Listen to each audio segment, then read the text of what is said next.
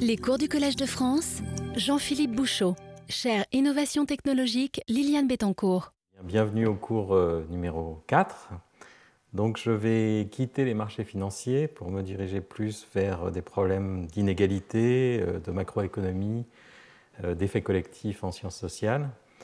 Et donc aujourd'hui, je vais vous parler de, modèles de croissance multiplicative, de, la façon dont des inégalités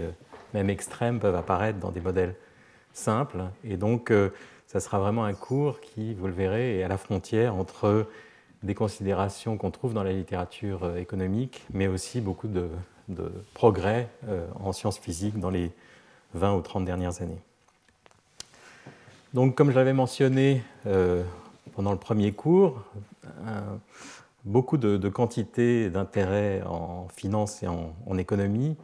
sont distribués avec des queues épaisses, qu'on appelle des queues épaisses ou des queues en loi de puissance. Et donc, euh, génériquement, j'écrirai euh, une queue en loi de puissance de la manière suivante. La probabilité qu'une variable x dépasse une certaine valeur, que j'appelle aussi x,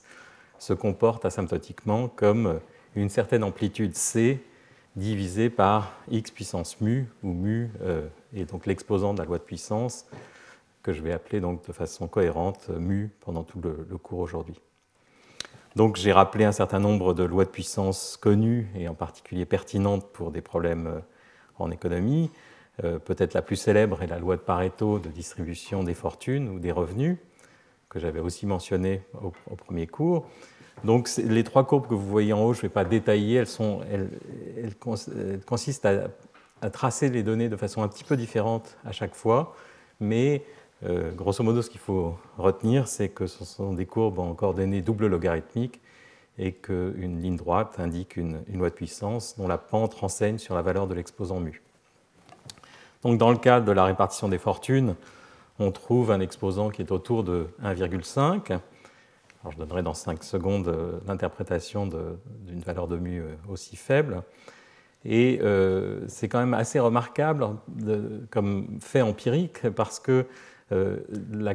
le fait de savoir que cette distribution décroît comme une loi de puissance permet en, quelque sorte d'extrapoler.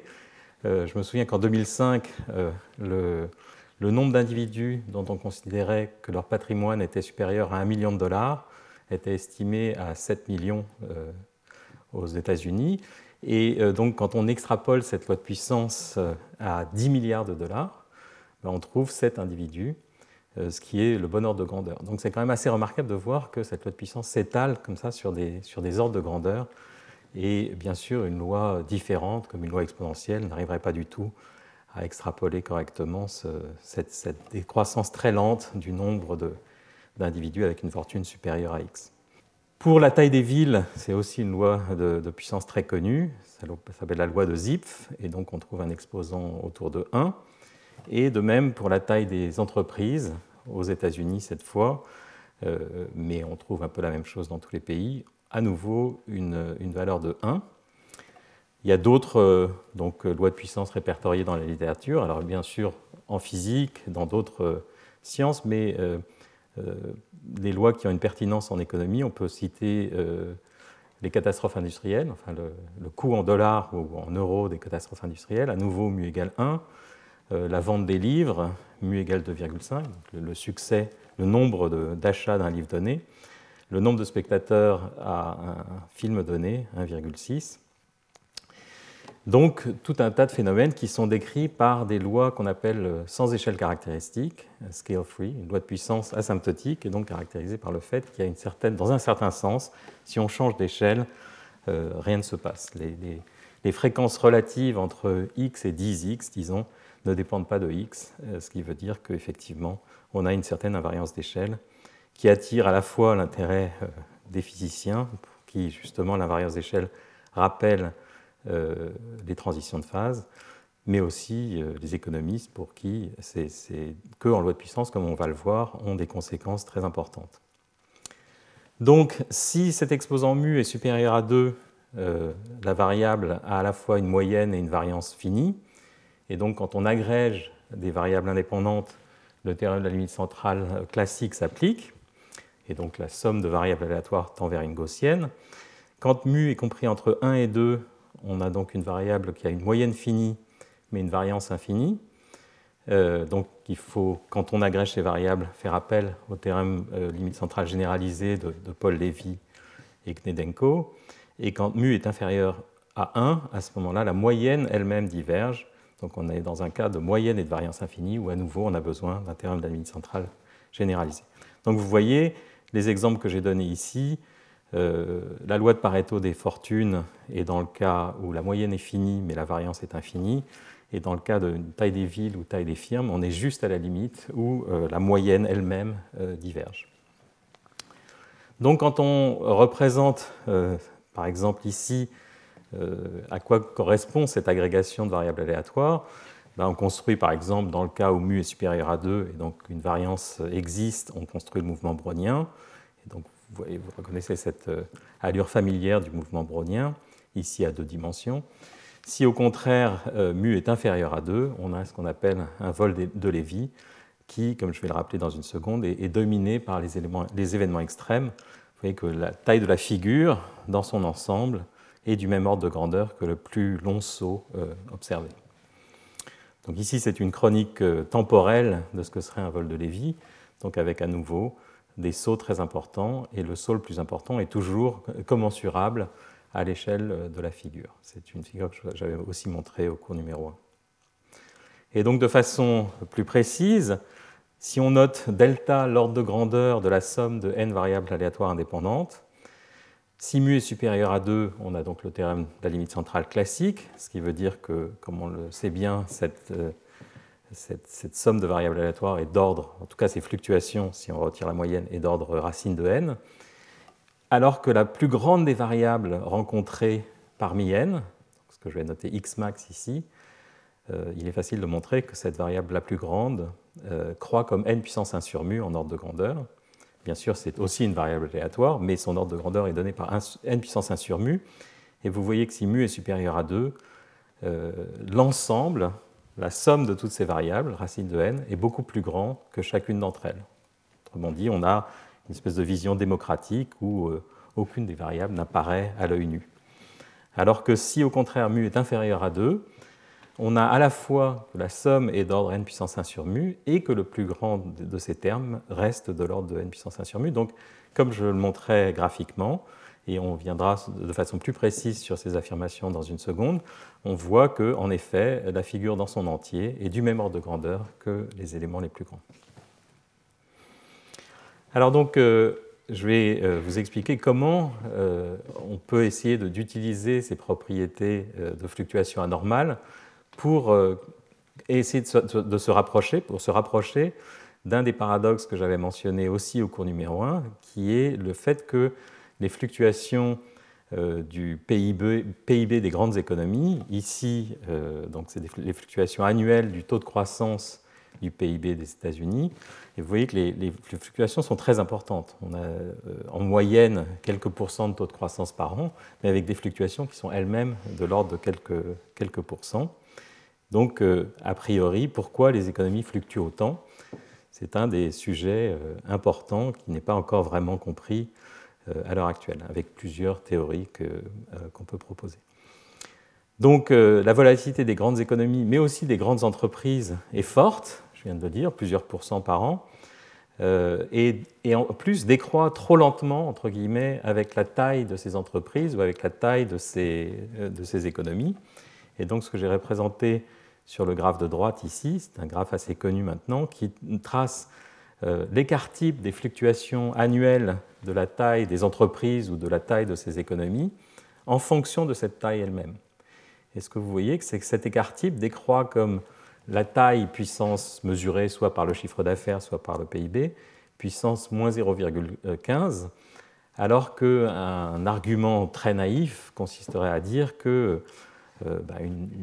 un pays de taille S est probablement euh, constitué de sous-unités en nombre proportionnel à S, et donc les fluctuations devraient décroître comme 1 sur racine de S, et donc beaucoup plus vite que ce qu'on observe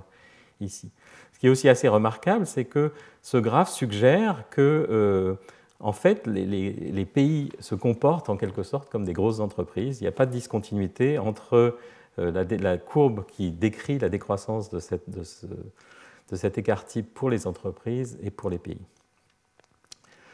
Donc euh, cette, euh, cette, propension des économies à fluctuer énormément, même quand elles sont très grosses, comme le cas des États-Unis, c'est ce qui s'appelle dans la littérature The Small Short Large Business Cycle Puzzle, donc qui a été euh, énoncé de cette façon par Ben Bernanke dans les années 90. Donc une des idées qui a été explorée en particulier par Xavier Gabet euh, on a aussi avec Mathieu Viard un article avec des idées similaires euh, en 2003, mais l'article de Xavier date à peu près de la même époque. Vous savez qu'en économie, ça met très longtemps pour qu'un papier soit publié. Donc c'est ce que Xavier Gabet a appelé l'hypothèse granulaire. Et donc euh, il suggère que la distribution à queue épaisse de la taille des firmes induit une décroissance anormale de la variance des fluctuations. Et donc, on peut, peut, échapper au théorème de la limite centrale, au 1 sur racine de S euh, que j'ai naïvement évoqué tout à l'heure, en prenant en compte ces fluctuations importantes de la taille des fermes. Donc, de façon plus précise, ce modèle s'énonce de la façon suivante. Donc, on a n firmes dans un pays ou n secteurs de taille euh, SI, i allant de 1 à n. Et donc, la variation annuelle du chiffre d'affaires d'une entreprise ou du PIB d'un pays s'écrit comme la somme de i égale 1 à n de la taille de ces entreprises multipliée par un choc euh, eta i aléatoire. Donc on a un effet de proportionnalité à l'échelle des firmes. Et euh, donc si on suppose que ces chocs sont indépendants, il est très facile de montrer que la variance du taux de croissance relatif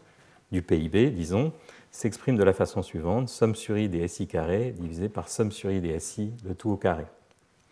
Et donc on reconnaît ici ce qui donne cette variance du taux de croissance des entreprises, c'est un indice de concentration qu'on connaît bien euh, sous des noms différents dans différents domaines. Donc ça s'appelle l'indice de Herfindahl en économie, euh, ça s'appelle le, rapport de participation, participation inverse en physique. Et donc euh, il est défini de la manière suivante. Pour toute quantité SI, ici donc la taille d'un secteur ou la taille d'une firme, on, on définit le poids de cette variable SI dans la somme totale,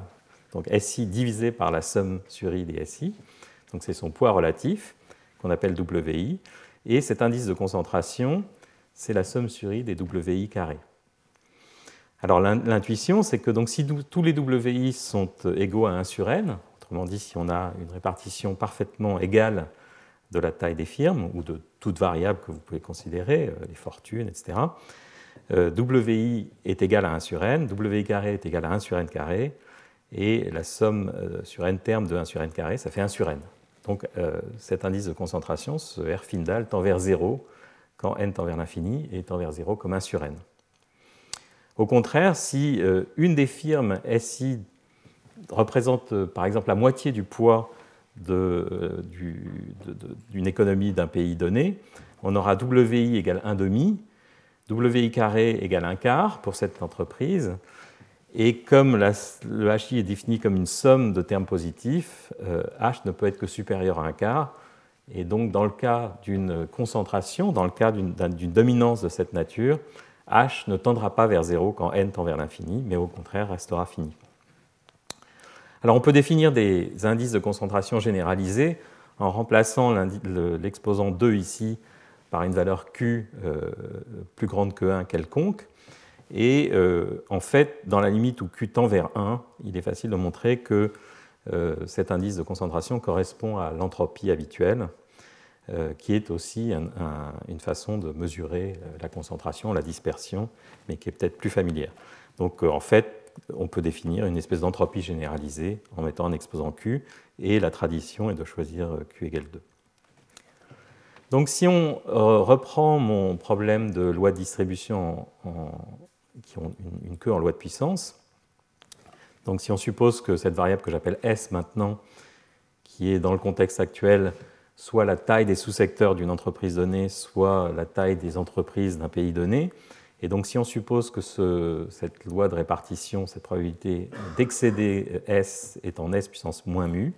alors on peut montrer que cet indice de concentration, et d'ordre 1 sur n quand mu est supérieur à 2, autrement dit à cette valeur habituelle euh, qui serait exacte si toutes les firmes avaient exactement la même taille, mais le comportement en 1 sur n est général, il est vrai dès que mu est supérieur à 2. Quand mu est compris entre 1 et 2, on a une décroissance euh, anormale, on a toujours une décroissance euh, vers 0 quand n tend vers l'infini, mais cette décroissance est anormale. Et quand mu est inférieur à 1, au contraire, cet indice de Herfindahl ne décroît pas, reste d'ordre 1, même à la limite n tend vers l'infini, ce qui veut dire qu'effectivement, quand mu est inférieur à 1, on a concentration euh, de toute la somme dans un nombre fini de termes. Alors, une petite remarque technique, j'ai donné ici l'ordre de grandeur de ces euh, indices de concentration. En fait, H reste distribué à la limite n tendant vers l'infini, c'est-à-dire que pour un choix de S donné, de SI, I égale 1 à n donné, même quand n tend vers l'infini, l'indice de Herfindahl ne converge pas vers une valeur euh, euh, bien définie, mais continue à fluctuer. Donc on devrait parler en, réalité de la distribution de h. Et donc ce dont je parle ici, c'est par exemple du comportement de la médiane de h. Mais dans le cas où mu est, est compris entre 1 et 2, on a une petite subtilité qui nous dit que la valeur moyenne de h se comporte différemment de sa valeur typique la valeur moyenne est, dominée par euh, quelques tirages particuliers de CS qui euh, rend la valeur de h beaucoup plus grande. Et donc en moyenne, en fait, euh, on a une décroissance en n puissance 1 sur mu. C'est un petit détail, mais qui est, intéressant techniquement et qui peut avoir une importance dans des cas justement de comparaison avec des données empiriques. Donc, euh, le modèle que euh, Xavier Gabet a proposé que nous avions proposé avec Mathieu Viard euh, de, façon un peu contemporaine, c'est donc si on suppose que chaque firme, par exemple, est composée de n branches d'activité dont le chiffre d'affaires de chacune de ces branches est à queue épaisse avec un, indice de queue, un exposant de queue qui est égal à 1,15, qui est donc entre 1 et 2, alors en utilisant les résultats que je viens de vous donner, on peut montrer que euh, la valeur moyenne, euh, l'espérance de la variance du taux de croissance relatif d'une firme conditionnée à la taille de cette firme devrait se comporter comme A, puissance S, A fois S puissance 1 moins mu. Et donc le choix de mu évidemment là pour euh, reproduire les données empiriques. Euh, c'est intéressant comme point de vue, mais le problème, euh, c'est que a, finalement, on a transféré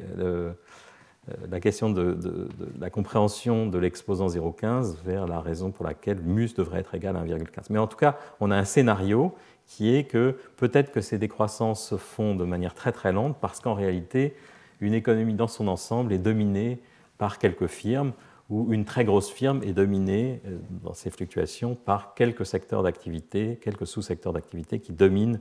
les fluctuations de son chiffre d'affaires. Donc c'est plus à ce stade un scénario. Le problème de scénario, c'est effectivement que par construction, il, conduit à des fluctuations en excès, mais euh, il n'est pas tout à fait suffisant pour reproduire l'ordre de grandeur des fluctuations mesurées empiriquement. Et on sent intuitivement qu'il manque un élément important dans cette image qui est, euh, euh, disons, l'effet de corrélation. Quand euh, une économie va mal, intuitivement, ce n'est pas parce qu'une ou deux de ces grosses firmes va mal, c'est que plusieurs secteurs vont mal à cause d'effets de contagion ou d'avalanche, qui seront donc des effets dont je parlerai au cours numéro 7. Pardon, ce n'est pas 9 parce qu'il n'y a pas de cours numéro 9, donc c'est cours numéro 7. Mais en tout cas, du point de vue euh, théorique, c'est euh, une vision intéressante qui vous permet donc de, voir comment cette propriété des Herfindahl qui décroissent lentement peut se transcrire en termes de euh, décroissance lente des fluctuations de la taille d'une firme, par exemple, ou d'un PIB d'une grosse économie. Alors, je voudrais parler maintenant d'un sujet un peu différent, mais qui est relié au précédent, qui est comment finalement construit-on des variables comme la taille d'une firme, la taille d'une ville, etc., qui est distribuée en loi de puissance? Qu'est-ce qui conduit à ces queues épaisses? Et donc, je vais vous parler d'un certain nombre de, modèles simples de, de, croissance multiplicative et comment ce phénomène de concentration peut apparaître au sein de ces modèles simples. Donc, je vais supposer qu'on a n éléments euh, qui peuvent être donc une ville ou une espèce animale ou le variant d'un virus ou la fortune d'un individu ou le montant investi dans un actif, une taille d'entreprise, toutes ces quantités que je vais appeler Z, ZI, I étant le nom de la ville par exemple. Et donc je vais supposer un taux de croissance multiplicatif pour ces objets, donc la variation relative de ZI entre t et t plus dt est donnée par une variable aléatoire que j'appelle eta i. Et je vais supposer que ces eta i sont à moyenne nulle. à la fin, je reviendrai sur cette hypothèse, mais donc toutes les villes, par exemple, croissent au même taux moyen, et je peux toujours redéfinir les ZI de manière à réabsorber ce taux moyen qui est le même pour toutes les villes. En revanche, on a donc des fluctuations de ce taux de croissance qui ont euh, ce corrélateur euh, que j'ai écrit ici. La valeur moyenne de eta i eta j à des temps différents est égale à delta ij, donc les, différents objets croissent à des taux qui sont indépendants entre eux, mais on rajoute une euh, corrélation temporelle possible, donc sous la forme d'une exponentielle, de moins t moins t' en valeur absolue sur taux. Donc taux sera le temps de corrélation de ce taux de croissance aléatoire. Donc grosso modo, pendant un certain temps tôt, euh, une ville connaît un taux de croissance euh, particulièrement favorable, et puis ensuite euh, on a un retour de cycle en quelque sorte, et le taux de croissance devient défavorable, etc. Qu'est-ce qui se passe à temps long dans ce modèle? Donc à nouveau, on a des objets qui sont complètement indépendants. Eh bien donc, on peut résoudre cette équation très très simple, évidemment, et trouver que ZI à temps long, ZI de t, s'exprime comme l'exponentielle d'une variable aléatoire xi qui est gaussienne dans ce, cas-là. en quelque sorte, le théorème de la limite centrale s'applique euh, à temps long sans que j'ai vraiment eu besoin de spécifier la statistique complète des états. Et puis l'ordre de grandeur donc, de ce qui apparaît dans cette exponentielle, c'est sigma racine de t, puisque, euh, je vous le rappelle, les états ont une valeur moyenne nulle. Donc on a l'impression qu'il ne se passe pas grand-chose dans ce modèle, mais euh, la surprise, et qui a véritablement été comprise dans le cadre de ce qu'on appelle le modèle des énergies aléatoires de Bernard Derrida, qui est apparu dans un contexte complètement différent, qui est celui des verres de spin en physique, c'est que maintenant, si on calcule la somme sur tous ces i des ZI de t, autrement dit, dans le contexte, par exemple, d'un modèle de croissance de la taille des villes, si on s'intéresse à la population totale d'un pays, donc on somme sur toutes les villes la population de chaque ville, alors euh, il se trouve qu'il faut faire un peu attention parce qu'il y a deux régimes. Donc euh, si n est fini et t est fini, tous les deux grands, il faut distinguer deux cas très différents. Un cas où log n est très grand devant sigma carré t euh, sur 2. Sigma, je le rappelle, c'est la variance des, des états. Donc, disons, un, régime de temps petit ou de taille très très grande, de nombre de villes très très grandes, où en quelque sorte le théorème de la limite centrale s'applique et cette somme sur i des ZI se comporte comme n fois la valeur moyenne de chacun des z qui vaut exponentielle de sigma carré t sur 2. Mais ce n'est vrai que dans un régime de temps court. Dans un régime de temps plus long, et de façon plus précise quand cette inégalité est renversée, donc quand log n est très petit devant sigma carré t sur 2, alors on trouve que cette somme est en fait dominée par le plus grand terme. Et le plus grand terme, c'est donc la, valeur la plus grande des, sigma i parmi n, des xi parmi n, pardon. Et donc on connaît très bien la statistique de la plus grande parmi n de variables gaussiennes. Et ce qu'on trouve, c'est que, cette somme est au contraire donnée par exponentielle de racine de 2 log n sigma racine de t. Et donc cette somme ne croît plus comme exponentielle de t, mais comme exponentielle de racine de t. Et non seulement elle ne croît plus comme exponentielle de t, mais en plus, cette somme est en fait dominée par euh, quelques termes seulement. Et donc, dans le sens de cet indice de Herfindahl que j'avais défini précédemment, on passe d'un régime à temps court où le coefficient, cet indice de Herfindahl est égal à 0, tout ça dans la limite évidemment où n tend vers l'infini. Toutes ces affirmations sont strictement vraies dans la limite où t et n tendent vers l'infini simultanément. Et euh, au contraire, quand euh, le temps devient supérieur à un certain temps critique, qui est donné par, ben, par le fait que cette, cette, cette, inégalité devient une égalité, devient une égalité, eh bien, le coefficient de Herfindahl croît linéairement avec le temps au début et ensuite sature à la valeur 1 à temps long. Et donc, euh, on, se, retrouve dans un cas intéressant où, euh, simplement par croissance aléatoire de termes indépendants, on passe d'un régime euh, démocratique, en quelque sorte, où l'indice de Herfindahl est nul, à un régime très condensé, où quelques villes contribuent de façon majeure à la population totale euh, d'un pays.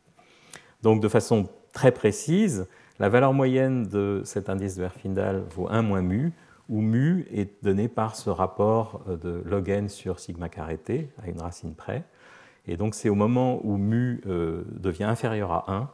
que, cette condensation a lieu. Et je l'ai appelé mu ici parce que de façon encore plus précise, on peut montrer que la statistique de la population totale, donc de ce Z ronde, est euh, donné par le théorème de la limite centrale classique quand mu est supérieur à 2 et par euh, le théorème de la limite centrale généralisée quand mu est inférieur à 2. Alors une dernière remarque qui est la suivante. Vous voyez qu'à temps long, quand n est fini, euh, cette population totale croît comme exponentielle de racine du temps. Et donc, quand on prend son log et qu'on divise par le temps, qui serait une définition du taux de croissance total de la population, eh ce taux de croissance asymptotique tend vers zéro. Donc, euh, même si, euh, enfin, c'est presque, disons, moral en quelque sorte, puisque les états ont une valeur moyenne nulle, euh, eh bien, effectivement, dans ce cas-là, la population dans son ensemble n'arrive pas à croître exponentiellement au cours du temps. Il y a un effet de saturation qui est donné par euh, le fait qu'il y a une valeur de xi qui est maximum dans cette somme, et la, le terme, la somme ne peut, pas croître, ne peut pas croître plus vite que exponentielle de racine de t. Alors j'insiste là-dessus parce que vous allez voir que dès qu'on rajoute un ingrédient à ce modèle, on permet à ce taux de croissance de redevenir euh, positif, même si les valeurs moyennes de état sont nulles. Donc je vais parler justement euh, d'un modèle un peu généralisé où on rajoute à ces taux de croissance indépendants des effets redistributifs qui font que euh, ces différents objets vont maintenant euh, croître de manière corrélée, ils vont se parler les uns aux autres, et qu'on va donc se reposer la question de la condensation et aussi de ce taux de croissance asymptotique dont je viens de parler. Donc le modèle un peu généralisé que je vais considérer a la forme euh, qui est écrite là-haut et que je vais essayer de commenter, mais euh, essentiellement, si les deux, termes, euh, les, deux premiers termes du membre de droite étaient absents, on retrouverait mon modèle de croissance exponentielle indépendant, des ZI sur dt égale i ZI. Et ici, ce que je rajoute, ce sont des termes de transfert euh, qui signifie que de I, un certain nombre d'individus peuvent migrer vers J avec un certain taux JJ, et inversement, de J, un certain nombre d'individus peuvent migrer vers I avec un certain taux JIJ. Donc, euh, cette équation, on peut l'interpréter dans différents cadres intéressants. Le premier, c'est simplement celui de la dynamique de population, où donc euh, ZI, c'est le nombre d'individus dans la ville I. J, c'est le taux de migration ou de déménagement. Euh, et eta, c'est donc euh, la croissance spontanée euh, ou la décroissance de, la population dans, la ville I. Mais ça peut être aussi une dynamique de population dans l'espace génétique. Donc I pourrait être un indice qui exprime le génome particulier d'une espèce. Et donc quand on a des mutations, le J serait le taux de mutation euh, qui permet donc euh, à une espèce I de, transmuter vers, J. Alors, tout un, tout un tas de, situations euh, qui sont intéressantes, dont la dernière, qui est ce que j'ai appelé ici polymère dirigé, qui n'a absolument rien à voir avec, a priori, avec ces problèmes de dynamique de population ou dynamique de fortune, mais sur lequel je, je, commenterai un petit peu pour vous montrer justement que ce problème est intéressant parce qu'il a plusieurs euh, facettes. Donc, de façon un peu plus détaillée, euh, ce modèle, par exemple, dans le cas de la dynamique des villes, j'ai presque déjà tout dit, mais euh, signifie qu'entre t et t plus dt, une fraction jj dt d'individu de i décide de déménager vers j. Et entre t et t plus dt, la, la population se reproduit ou meurt avec un taux net eta i de t qui est aléatoire, qu'on suppose aléatoire, avec un certain temps de corrélation, et qui décrit euh, toutes les idiosyncrasies locales et instantanées euh, d'une ville donnée, par exemple les conditions économiques, euh, climatiques, de santé, culturelles, etc., et qui affectent l'ensemble de la population de cette ville. Et la raison pour laquelle je dis ça, c'est qu'en plus de ce terme ETAI ZI, qui provient donc d'une condition qui affecte toute, la population d'une ville donnée, on a euh, dans ce type d'équation de dynamique de population souvent un terme qui est en état-i racine de ZI, en plus, avec un état qui est différent évidemment, et qui est un bruit de population, un bruit télégraphique, euh, qui n'a pas du tout la même euh, origine et que je vais négliger ici parce que ce bruit va être négligeable justement dans la région où Z est grand et donc dans la région qui nous intéresse pour expliquer les distributions en loi de puissance. Alors j'insiste à nouveau, ici, ce modèle suppose que euh, le taux de croissance moyen, donc la valeur moyenne de eta i, est la même pour toutes les villes. Euh, on aura une phénoménologie différente quand euh, ces i ont une valeur moyenne différente. Donc, les polymères dirigés, qu'est-ce que ça vient faire ici? Qu'est-ce que ça veut dire? Donc, en physique, on a souvent à considérer des objets unidimensionnels, euh, comme euh, des, vortex dans un supraconducteur,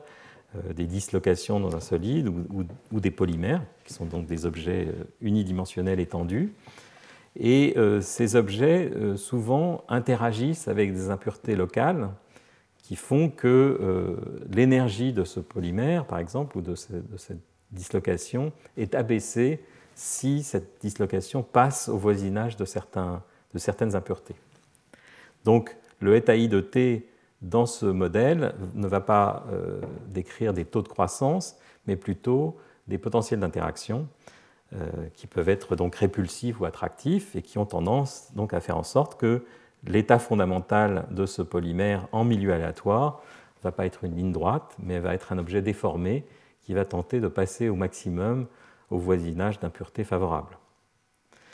Et donc, si on fait de la mécanique euh, euh, statistique de ces objets étendus, euh, on peut définir donc la fonction de partition ZI, qui est donc la somme sur tous les chemins qui partent d'un point d'ancrage donné que j'ai appelé 0 et qui se termine au point i, de l'exponentiel, enfin du poids de Boltzmann, donc de l'exponentiel de bêta, bêta étant l'inverse de la température, et puis la somme des énergies locales rencontrées, donc la somme de T' égale 0 à T de état, euh, de T'. Donc état, J de T' étant donc le, potentiel rencontré euh, au site J au temps T'. Alors ici, le temps, évidemment, dans la version polymère dirigée, est une euh, seconde dimension, n'est pas vraiment un temps physique, mais vous allez voir justement que le polymère étant dirigé, ne pouvant aller que vers le haut, et ne, pas, peut pas faire de boucle et revenir en arrière, on peut interpréter cette deuxième dimension comme un temps. Alors il se trouve qu'à la limite continue, euh, ce, problème de mécanique statistique euh, peut s'écrire comme euh, l'itération, enfin la solution d'une équation différentielle en temps continu et en espace continu, qui est donc la dérivée par rapport au temps de cette fonction de partition qui donc, est restreinte aux marches qui partent de zéro et qui arrivent en R, R étant maintenant un vecteur, qui n'est pas, ce problème n'est pas nécessairement à deux dimensions, il pourrait être à trois dimensions, voire de manière théorique à plus haute dimension, euh, est égal à un certain Laplacien, donc cette dérivée par rapport à ce temps fictif est égal à un certain Laplacien, qui euh, décrit la possibilité que ce polymère euh, se déplace à gauche et à droite pour trouver des meilleures impuretés, et puis plus ce terme qui est exactement l'analogue du terme de taux de croissance qu'on avait dans l'interprétation précédente. Et donc il se trouve que on a euh, identité entre les deux formulations parce que à la limite continue, cette équation que j'ai écrite ici, qui s'appelle l'équation d'Anderson parabolique, mais qui a plusieurs noms dans la littérature, qui est aussi appelée l'équation KPZ ou l'équation de Burgers, et donc qui est étudié par énormément de chercheurs d'horizons différents. Bien, si on fait une représentation de Feynman-Catch de la solution de cette équation aux dérivées partielles, on arrive directement à cette représentation écrite dans le continu, écrite comme une, intégrale de chemin. Et donc on voit effectivement qu'on a euh, un, mapping entre ce problème de croissance de population et ce problème qui n'a l'air à nouveau d'avoir rien à voir, en quelque sorte d'optimisation de chemin en milieu aléatoire à température finie ou à température nulle, qui est donc ce qu'on appelle le problème du polymère dirigé en milieu aléatoire. Alors, quelles sont les quantités intéressantes? Donc, je vous rappelle que je suppose que euh, la valeur moyenne de eta i est nulle. Donc, dans le cadre du polymère dans le milieu aléatoire, ça voudrait dire qu'en moyenne, le potentiel d'attraction est nul. Il y a certains sites qui sont plutôt attractifs plutôt, et d'autres qui sont plutôt répulsifs avec une valeur moyenne nulle. Et euh, dans ce contexte, euh, les quantités intéressantes sont, par exemple, le taux de croissance asymptotique, dont je vous avais déjà parlé, qui est le log de la population totale divisé par t à la limite où t tend vers l'infini. Donc euh, de façon très euh, qualitative, ça veut dire qu'on s'attend à ce que euh, ce z rond croisse exponentiellement avec le temps, exponentielle de c fois t, et donc le c, c'est ce taux de croissance asymptotique. Dans le langage du polymère dirigé, z est simplement, z ronde est simplement la fonction de partition totale où on somme sur tous les points d'arrivée possibles de ce polymère. Et donc ce C s'interprète comme moins l'énergie, moins l'énergie libre en fait, de, euh, de, ce polymère en milieu aléatoire. Alors naïvement, comme je vous l'ai expliqué dans le cadre de, du modèle euh, où ces, où ces, taux de transition, où ces taux de, de migration n'existent pas, dans le cas où les ZI croisent de manière indépendante les uns des autres, je vous ai expliqué que ce taux de croissance était nul, asymptotiquement. Euh, mais il se trouve, et c'est un des effets intéressants, que dès qu'on branche un peu de redistribution, euh, donc redistribution de population si on est dans une dynamique de population, redistribution de fortune si on décrit un modèle de croissance de, fortune, eh bien, euh, dès que J est, positif, ce taux de croissance asymptotique devient non nul. Dans le langage des polymères dirigés, ça veut dire que dès qu'on permet à ce polymère de se déformer un peu, euh, son, énergie libre, son énergie moyenne, si vous voulez, devient négative parce qu'elle va favoriser justement les endroits favorables qui sont d'énergie négative. Alors que si on la force à aller tout droit, ben, elle va rencontrer des impuretés de manière complètement aléatoire, et euh, puisque la valeur moyenne de, des états est nulle, euh, cette énergie ne va jamais réussir à, c'est une énergie par unité de longueur, hein, cette énergie divisée par t, euh, n'arrive pas à, prendre des valeurs non nulles. Donc la, le premier, la première quantité intéressante, c'est cette valeur, cette valeur de C. Et la deuxième, c'est une quantité plus raffinée, en quelque sorte, qui est la loi de distribution complète de ce que je vais appeler des, abondances, donc les abondances relatives, le rapport de ZI sur euh, Z rond. Donc euh, l'abondance relative d'une espèce I euh, l'abondance relative d'une ville I dans un pays donné, ou le poids du site I dans la thermodynamique du polymère dirigé, c'est-à-dire le, point final, est-ce qu'il est plus probable ou moins probable qu'un autre point parmi tous les points possibles? Et donc ce qu'on trouve dans ce modèle général, donc sans spécifier le détail des JIJ, c'est que de façon générique, euh, on obtient des lois, euh, en des, lois avec des queues de puissance, en loi de puissance, avec un exposant mu qui est non universel, qui dépend de la force relative de J, donc du transfert par rapport à sigma, c'est-à-dire la variance de eta. Et je donnerai quelques exemples tout à l'heure.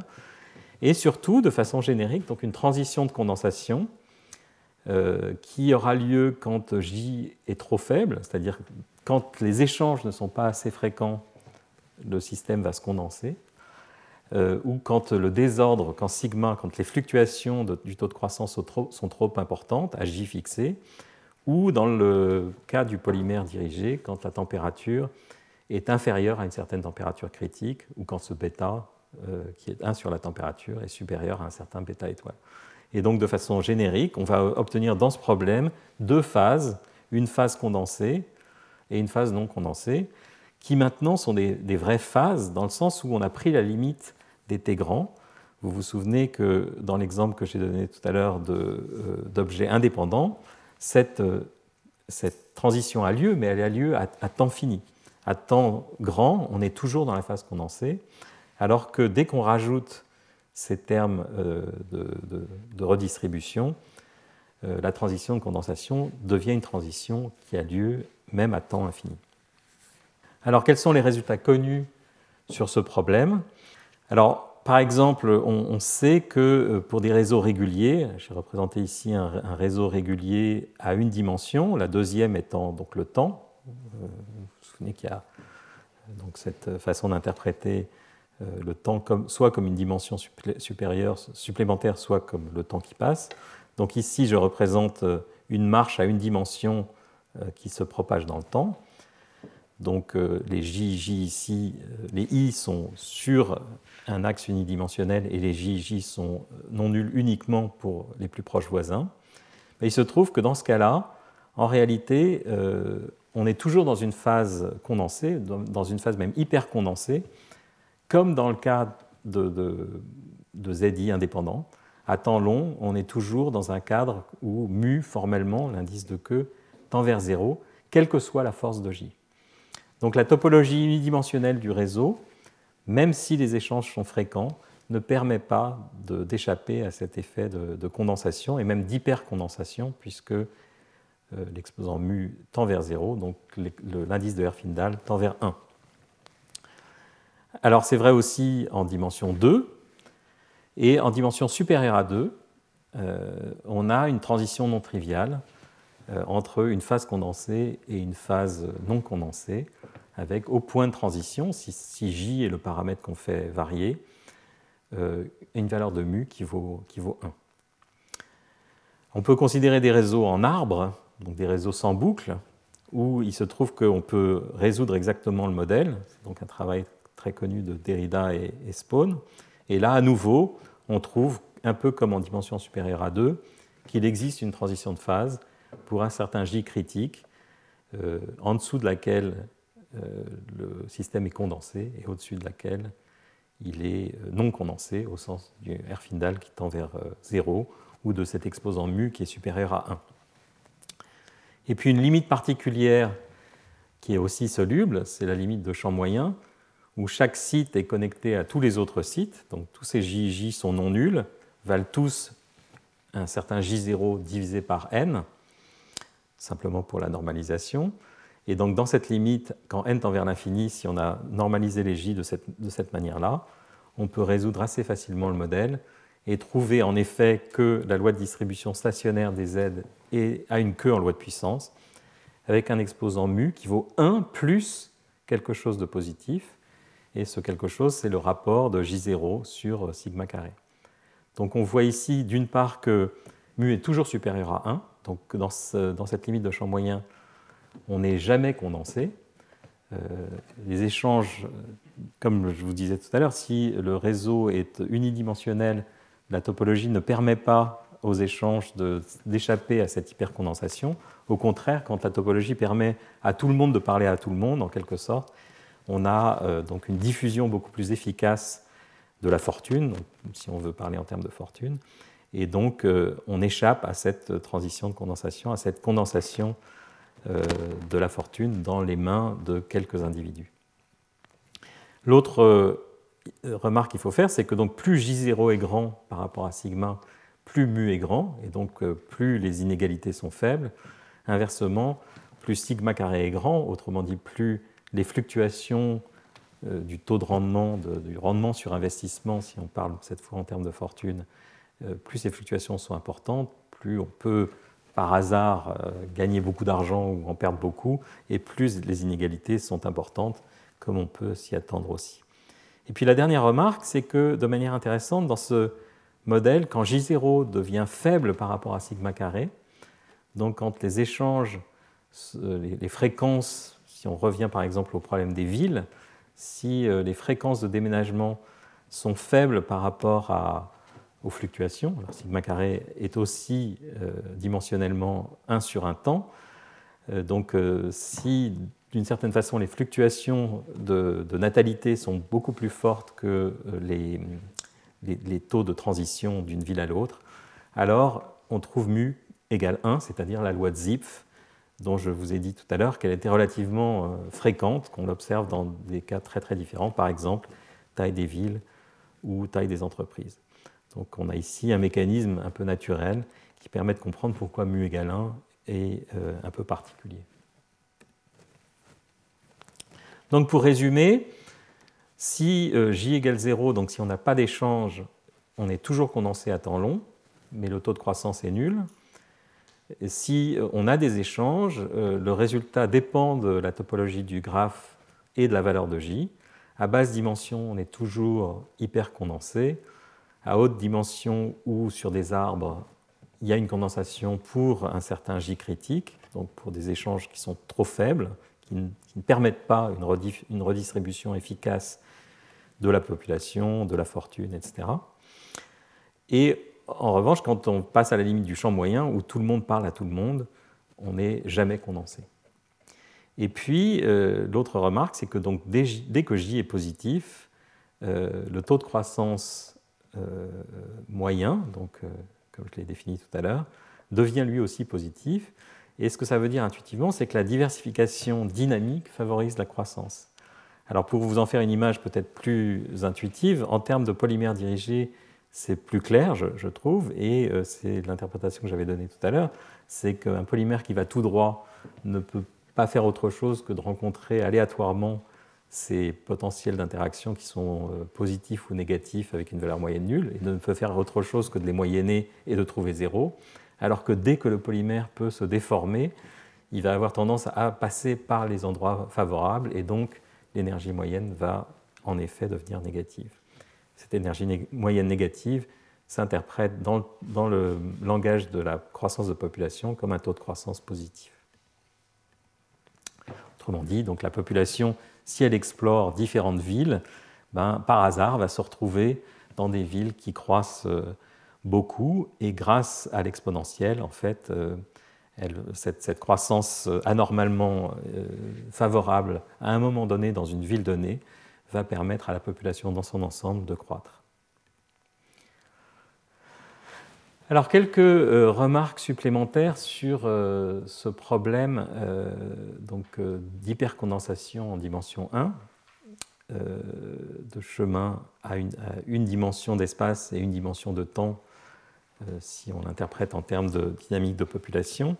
Donc ici j'ai représenté à nouveau le langage polymère dirigé.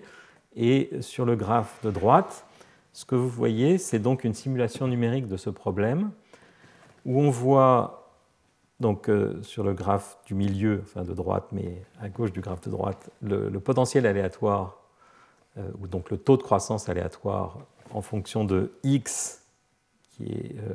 la dimension d'espace, et z, qui est la dimension temporelle. Et donc vous voyez que le code couleur vous dit qu'effectivement, on a des petites fluctuations locales de ce potentiel ou de ce taux de croissance, mais euh, à l'œil nu, c'est très très difficile de deviner quel va être le chemin optimal, parce que les différences, euh, encore une fois, sont très faibles. Mais ces différences étant en quelque sorte amplifiées par l'exponentielle, il se trouve qu'en dimension 1, le, chemin optimal est très très bien défini, et euh, quelle que soit la température dans le cadre du polymère dirigé, ou quelle que soit la valeur de J dans le cadre de ces problèmes d'échange de population, à temps long, on sera dominé par un seul chemin. Et donc, euh, ce qu'on voit sur ce graphe ici, maintenant à droite, à l'extrême droite, c'est ce sont ces abondances relatives, le rapport de ZI sur Z total. Donc, euh, à chaque tranche euh, horizontale ici, ça correspond à un temps donné. Et ce que vous voyez en code couleur, c'est justement euh, l'abondance relative de la population sur un site donné par rapport à tous les autres. Est-ce que vous voyez cette, cette hypercondensation qu'on voit à l'œil nu maintenant? Il n'y a rien, il n'y a personne nulle part. En fait, ce n'est pas vrai. Il y a une petite population qui traîne ailleurs, mais la majorité de la population est concentrée sur quelques sites au voisinage du maximum qu'on aperçoit ici, cette trame qui indique le chemin dans l'espace-temps de la population au fur et à mesure de l'histoire. Donc, dans le cas du polymère dirigé, on a un seul chemin dominant. Il y a condensation des poids de Boltzmann, qui veut dire que euh, au lieu d'être délocalisé et facile à bouger, ce polymère ou ce vortex s'accroche aux impuretés et on ne peut pas le faire bouger euh, facilement. Alors, du point de vue technologique, d'accrocher des dislocations ou des vortex dans un supraconducteur, ça a un intérêt euh, tout à fait certain. Et donc les gens se sont beaucoup intéressés à ces problèmes d'accrochage en milieu aléatoire pour ces raisons-là. En particulier pour les supraconducteurs, si on veut effectivement faire passer du courant dans un supraconducteur euh, en présence de champs magnétiques, il faut que les vortex ne bougent pas, sinon euh, le mouvement de ces vortex dissipe de l'énergie, ce qui est justement ce qu'on ne veut pas quand on utilise un supraconducteur. Euh, voilà, il faut absolument que ces impuretés soient accrochées, il se trouve qu'en faible dimension, un polymère ou un objet unidimensionnel suffisamment long est toujours accroché. Dans le cadre euh, d'une dynamique de population, on peut imaginer une espèce de, modèle archi-simplifié de la population humaine au cours des,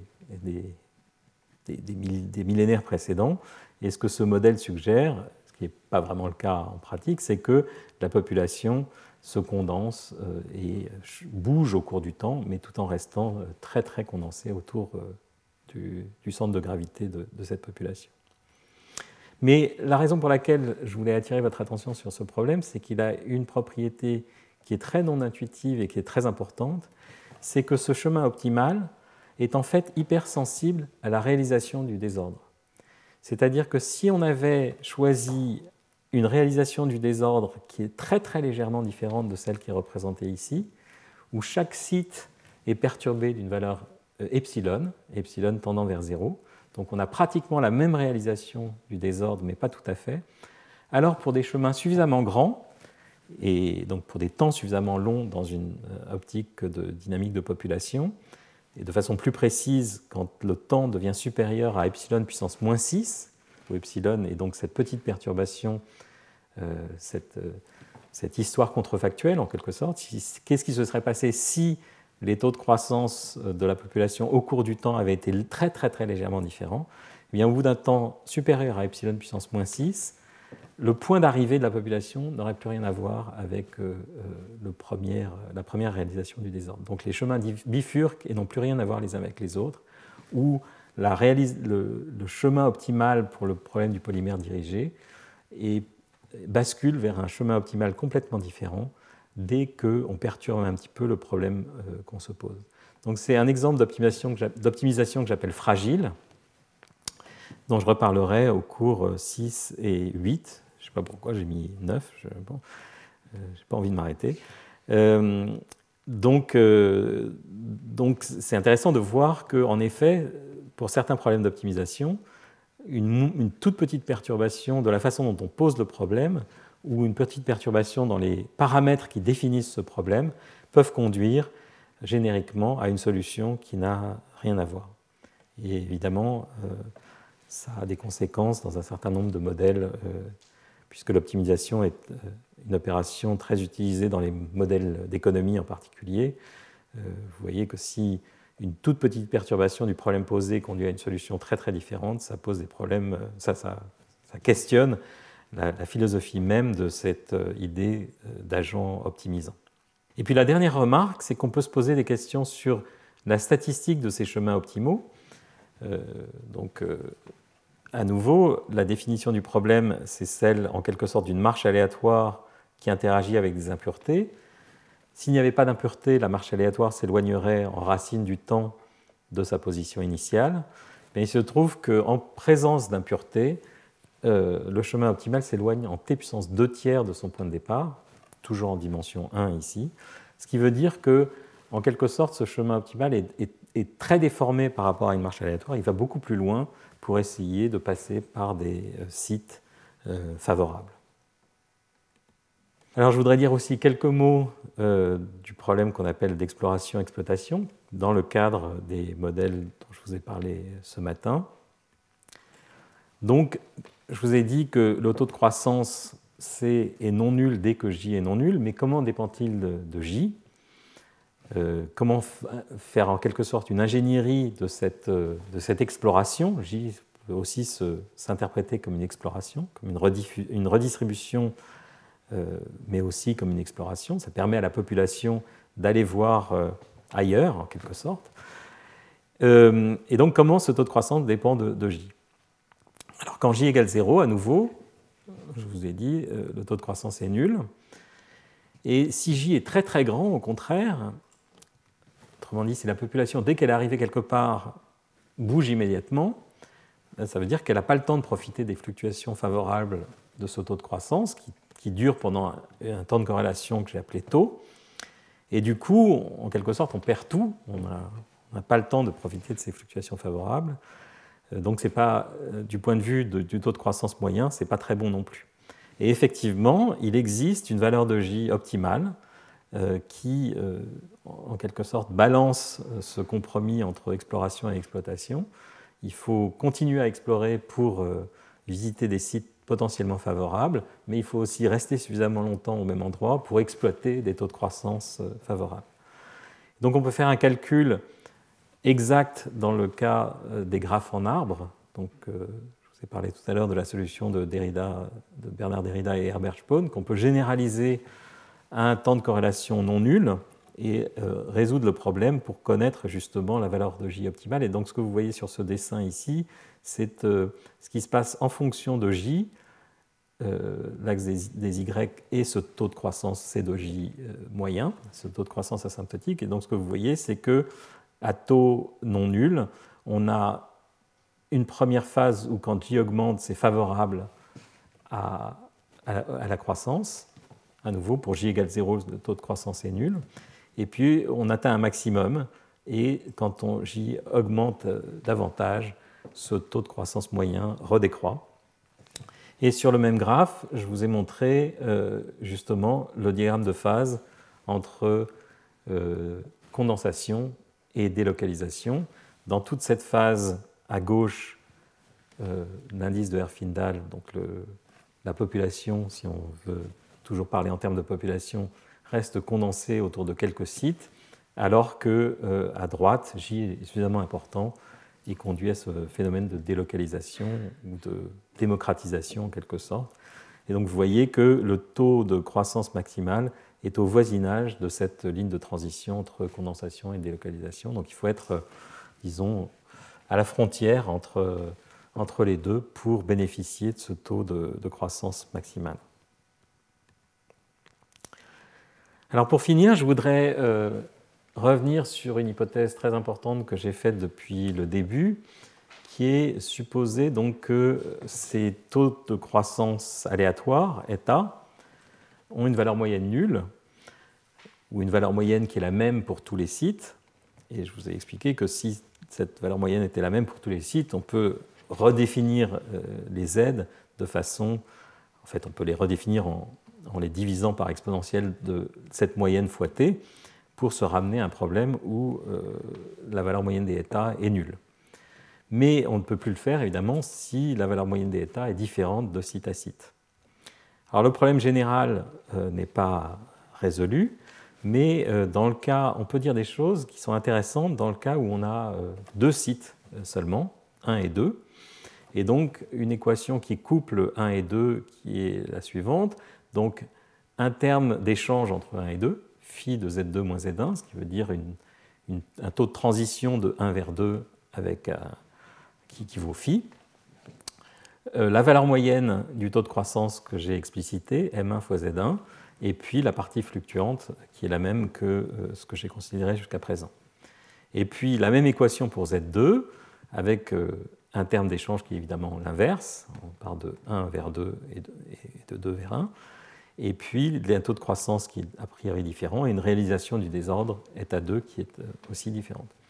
Donc c'est un modèle très simple vous pouvez imaginer par exemple deux habitats, deux îles pour, euh, pour euh, une espèce d'oiseau. et les taux de croissance, les conditions écologiques de ces deux îles sont légèrement différentes, donc conduisent à des taux de croissance différents. Et puis il y a une possibilité pour ces oiseaux de migrer de l'une vers l'autre. Mais on peut aussi prendre un point de vue plus économique et imaginer que ce Z1 et que ce Z2 sont le capital privé par exemple, Z1, ça serait l'ensemble du capital détenu par, euh, euh, par le privé, alors que Z2, c'est, euh, disons, la, force d'investissement étatique. Et phi, c'est décrit une taxation, donc un transfert de, du capital privé vers l'État et une redistribution de l'État vers, vers les particuliers. Ou bien euh, on pourrait imaginer que Z1 et Z2 sont la fraction d'un portefeuille investi en actions ou en obligations, donc avec des taux de croissance euh, différents. Euh, on pourrait imaginer effectivement que, et c'est le cas, qu'en moyenne, les actions rapportent plus que les obligations. Et donc, qu'est-ce qui se passe quand on effectue un rebalancement continu de son portefeuille? Alors, dans le cas de l'investissement privé versus investissement étatique, on peut imaginer aussi que euh, les privés, euh, disons, prennent plus de risques, donc euh, ont un taux de croissance peut-être plus important que, enfin, un retour sur investissement plus important que les investissements étatiques, mais les fluctuations ne sont pas les mêmes. Et donc, qu'est-ce qui se passe dans tous ces cas-là? Est-ce qu'on peut dire des choses par rapport à ce taux de transfert qui permettent de maximiser le taux de croissance global de la population, de l'économie ou de son portefeuille donc il se trouve que euh, ce problème est suffisamment simple pour qu'on puisse en avoir une solution complète pour un taux de redistribution ou un taux de taxation suffisamment petit ou suffisamment grand, et puis une solution euh, approximative dans le régime euh, intermédiaire. Et le résultat est intéressant parce qu'il montre donc ici ce taux de taxation, si on veut donc prendre le langage de Piketty, disons pour simplifier, en fonction de la différence euh, du taux de croissance moyen euh, des individus privés versus l'État, disons, euh, quel est le taux de taxation optimal qui permet à l'économie dans son ensemble de croître le plus vite? Et ce qu'on voit, c'est que ce qui est non intuitif, c'est qu'il y a tout un régime de différence entre M1 et M2, donc entre le taux de croissance euh, moyen de 1 et de 2, dans tous les exemples, dans, toutes les versions que j'ai données euh, précédemment, ben, il est quand même optimal de taxer 1, même si en moyenne, il a une croissance plus importante. Et la raison, c'est toujours la même, c'est cet effet de diversification dynamique qui est que en prenant un petit peu de 1 pour le mettre dans 2, même si 2 en moyenne croît moins vite, euh, on peut bénéficier de fluctuations favorables de 2 qui permettent à l'ensemble de croître plus vite. Donc il y a évidemment une gamme de différences entre M1 et M2 où le taux optimal de transfert est ni 0 ni 1. Mais euh, évidemment, si cette différence est trop importante, euh, eh ben, il faut laisser euh, le capital privé tranquille ou au contraire tout taxer, dépendant de cette différence systématique entre 1 et 2. Dans le langage des polymères dirigés, euh, ça a aussi une interprétation euh, naturelle. Ça veut dire que l'énergie, disons, euh, l'énergie de, ce, de, ce, canal, donc dans le langage des polymères dirigés, une valeur moyenne de m, ça veut dire qu'il y a tout un canal où la valeur de l'énergie d'accrochage est en moyenne la même, et donc on a un canal ici qui est plus favorable que celui-là, mais malgré tout, euh, il vaut le coup de, faire des excursions de temps en temps euh, pour euh, optimiser l'énergie d'accrochage, parce que de façon exceptionnelle, on peut avoir un, canal qui est en moyenne moins favorable ou plus favorable, mais qui est localement l'inverse. Et donc la possibilité de basculer de l'un à l'autre, qui est ce terme phi ou le terme j de mes modèles précédents, permet en fait d'améliorer euh, l'énergie de piégeage dans le, cadre du dans le langage du polymère dirigé et le taux de croissance dans un langage économique ou dans un langage euh, écologique. Euh, la population qui, à laquelle on permet de basculer de 1 à 2 a tendance à, croître plus vite que celle confinée en 1 ou confinée en 2, même si, à nouveau, le taux de croissance de 1 est meilleur que celui de 2. Donc, comme conclusion résumée, je vous ai montré que ces modèles de, de croissance multiplicative très stylisés avec redistribution on fournissent un cadre théorique qui est à la fois très flexible et avec des résultats génériques, qui bien sûr dépendent à chaque fois euh, du modèle considéré, mais qui, pour lequel on peut tirer des conclusions générales, en particulier que croissance multiplicative plus redistribution conduit à une loi de puissance, donc une queue en loi de puissance des abondances, mais avec un exposant mu qui n'est pas universel, euh, qui dépend des paramètres, avec euh, la valeur 1 euh, comme cas particulier. Vous avez vu que dans certains modèles, cette valeur 1 qui correspond donc à la loi de Zipf peut se voir comme une limite où la redistribution est faible, où la valeur de J est petite. Je vous ai parlé euh, donc de l'hypothèse granulaire, du fait que ces distributions en loi de puissance de, de, taille des populations, de taille des fortunes, etc., peuvent conduire à des effets macroscopiques importants parce que on, ils conduisent à un terrain de la limite centrale euh, généralisé avec un poids disproportionné des éléments les plus importants qui peuvent conduire par exemple dans le cas macroéconomique à une amplification des fluctuations des grandes économies ou des grandes entreprises. Mais euh, je vous l'ai dit, c'est un effet qui est réel, euh, en effet, mais qui est insuffisant pour expliquer de façon quantitative les fluctuations macroéconomiques et qui rate clairement un effet de synchronisation ou de, contagion. Et donc je parlerai euh, au cours numéro 7 de ces effets-là. Euh, je vous ai aussi parlé, donc, dans un langage très très différent de la physique statistique, euh, de à quoi correspondait cette transition de condensation en termes d'accrochage de, de, défauts unidimensionnels ou de transition vitreuse avec le modèle de Derrida des énergies aléatoires comme, euh, comme exemple euh, archétypique de cette, de cette condensation.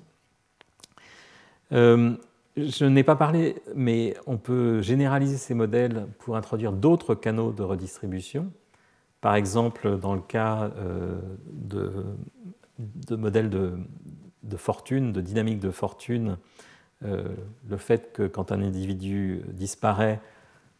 un impôt sur euh, les successions peut être aussi vu comme euh, un terme de redistribution. Et donc clairement, euh, si cet impôt sur les successions est important, on peut basculer d'une phase condensée à une phase non condensée. Et puis finalement, je vous ai parlé de ces problèmes d'exploration-exploitation avec des effets relativement non intuitifs euh, qui sont en particulier dans la dernière partie, le fait que même si deux sites croissent à des, vitesses différentes, à des vitesses différentes, il vaut mieux dans certains cas permettre un transfert de l'un à l'autre pour euh, favoriser une croissance globale euh, plus importante. Voilà, donc pour aller plus loin, ben, comme d'habitude, les références qui sont sur la page d'accueil du cours, et à suivre le séminaire de Bruce Bogossian, qui va vous parler de modèles euh, de façon un peu plus détaillée, de ces modèles de type euh, évolution multiplicative de la fortune, avec donc un certain nombre de, surprises mathématiques et de, de, modifications au scénario simple de condensation dont je vous ai parlé, qui me semble particulièrement intéressant. Voilà, donc je vous encourage à rester pour le séminaire ou le regarder par la suite, et je vous dis à la semaine prochaine. Retrouvez tous les contenus du Collège de France sur www.colège-2-france.fr.